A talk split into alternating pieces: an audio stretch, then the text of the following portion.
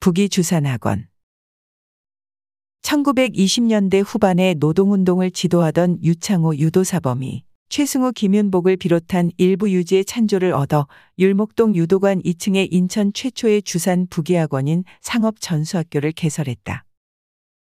이는 늘어나는 기업체 사무직원의 수요를 채우기 위한 것으로 이후 이 학교는 동산중학교로 승격하였고 후일 동산고등학교로 성장하였다.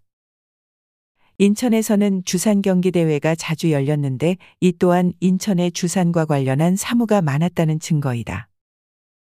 1924년 2월 3일 개최된 주산 경기 대회를 비롯해 많은 주산 대회가 인천에서 열렸다. 대회 참가자들은 학생들도 있지만 은행원, 상점원 등도 있었다. 1924년 주산대회 1등은 조선은행 은행원이었다고 한다.